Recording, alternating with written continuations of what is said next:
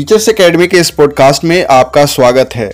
इसके पूर्व दो एपिसोड में हमने संसद विषय के अंतर्गत लोकसभा और राज्यसभा के विषय में चर्चा किया। इस एपिसोड में हम संसदीय समितियों के बारे में चर्चा करेंगे। इससे पूर्व हम संसद सदस्यों से संबंधित कुछ विशेष बातों पर चर्चा कर लेते हैं। किसी संसद सदस्य की योग्यता अथवा अयोग्यता से संबंधित प्रश्न का अंतिम विनिश्चय चुनाव आयोग की सलाह से राष्ट्रपति करता है। एक समय एक व्यक्ति केवल एक ही सदन का सदस्य रह सकता है।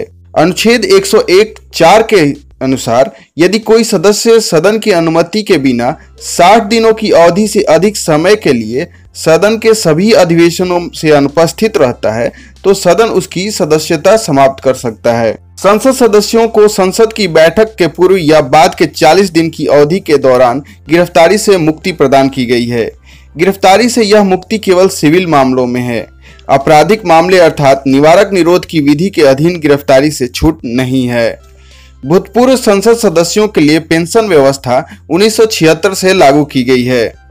यदि कोई संसद सदस्य अपने पद से संबंधित शपथ लिए बिना संसद की कार्यवाही में भाग लेता है और मतदान करता है तो उसके द्वारा मतदान करने से संसद की कार्यवाही पर कोई प्रभाव नहीं पड़ेगा।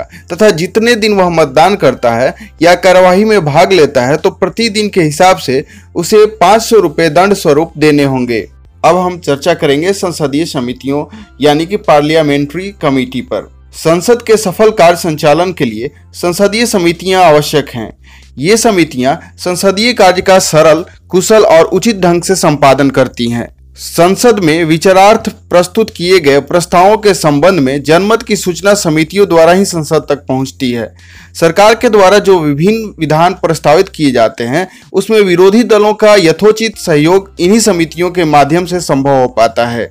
वर्तमान समय में विधायिका के कार्य बहुत बढ़ गए हैं, जिसके लिए आवश्यक है कि कुछ समितियाँ गठित कर दी जाएँ जो इनके कार्यों में सहयोग करें। विधायिका के कार्यों में सहयोग हेतु संसदीय विधि द्वारा गठित समितियाँ ही संसदीय समितियाँ हैं। सामान्य तौर पर संसदीय समितियाँ दो प्रकार की होती हैं, स्थायी संसदीय समितियाँ और तदर्थ संसदीय समितियाँ। स्थायी समितियों का गठन एक निश्चित समय के लिए होता है और इनका कार्य लगातार चलता रहता है। तदर्थ समितियों का गठन एक निश्चित कार्य के लिए तदर्थ आधार पर होता है तथा कार्य समाप्ति पर उसका अंत हो जाता है। प्रमुख संसदीय समितियाँ निम्न हैं। पहला कार्य मंत्रणा समिति, लोकसभा की प्रक्रिया एवं कार्य संचालन संबंधी विषयों पर विचार करने के लिए कार्य मंत्रणा समिति सदन के प्रारंभ में ही स्थापित की जाती है। इस समिति में पंद्रह सदस्य होते हैं तथा सदन का अध्यक्ष इसका सभापति होता है। कार्य मंत्रणा समिति में सदन के विभिन्न राजनीतिक दलों को प्रतिनिधित्व प्रदान करने की कोशिश होती है। यह समिति तदर्थ स्वरूप की होती है, यानी इसका कार्यकाल निश्चित नहीं होता।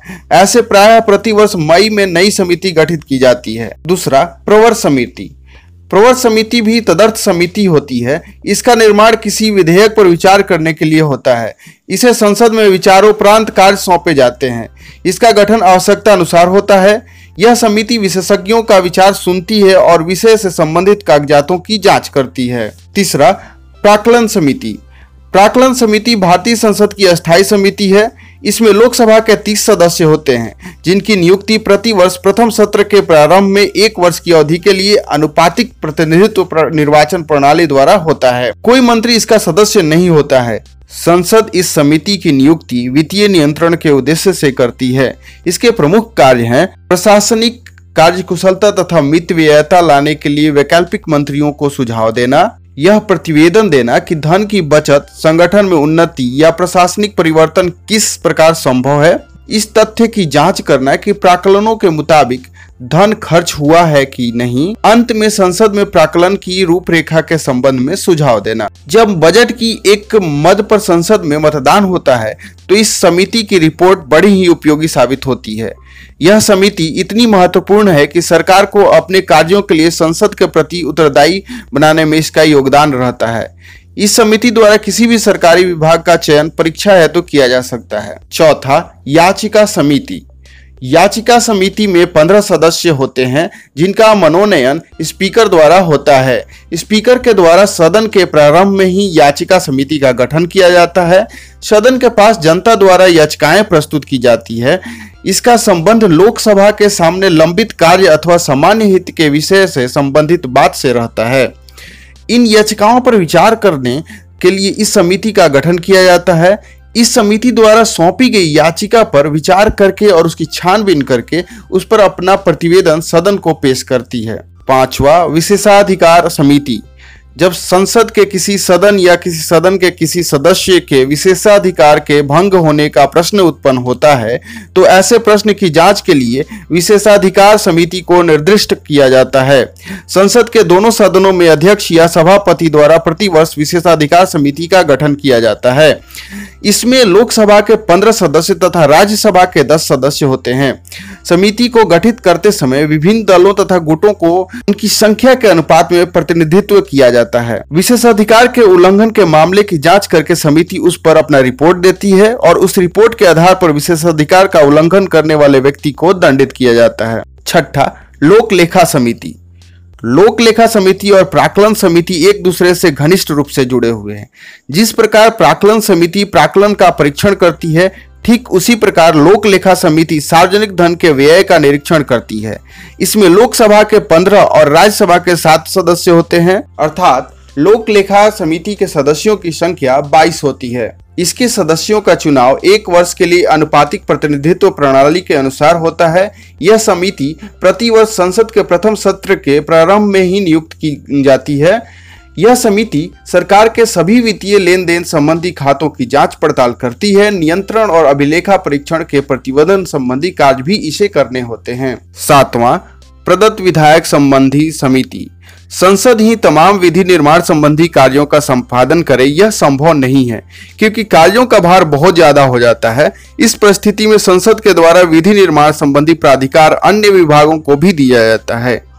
लेकिन इसके साथ संसद को ही यह ज़िम्मेदारी लेनी पड़ती है कि अन्य विभाग या संगठन कहाँ तक सही रूप से विधि संबंधी कार्यों को कर रहे हैं। संसद की इस जवाबदेही का निर्वहन प्रदत्त विधायन संबंधी समिति के द्वारा होता है। आठवां, सरकारी आश्वासन समिति। स्पीकर के द्वारा एक वर्ष के लिए पंद्रह सदस्यीय समिति का गठन किया जाता है, जिसका काम मंत्रियों द्वारा समय समय पर संसद को दिए गए आश्वासनों वचनों तथा प्रतिज्ञाओं आदि की छानबीन करने और इन बातों पर प्रतिवेदन देना होता है। इसी समिति को सरकारी आश्वासन समिति कहा जाता है। नौवा, नियम समिति। यह समिति सदन के कार्य संचालन तथा प्रक्रिया संबंधी मामलों पर विचार करती है। इसे नियमों में आवश्यक संशोधन तथा वृद्धि करने के लिए अनुशंसा करने का अधिकार प्राप्त है। सभापति इस समिति का पदेन अध्यक्ष होता है। इस समिति में पंद्रह सदस्य होते हैं, जिनका मनोनयन स्पीकर द्वारा होता है। इसके अलावा भी कई समितियाँ हैं, जैसे आवास समिति, ग्रंथालय समिति, सामान्य प्रयोजना समिति, अनुसूचित जाति व जनजाति समिति, सभा पटल पर रखे पत्रों संबंधी समिति आदि।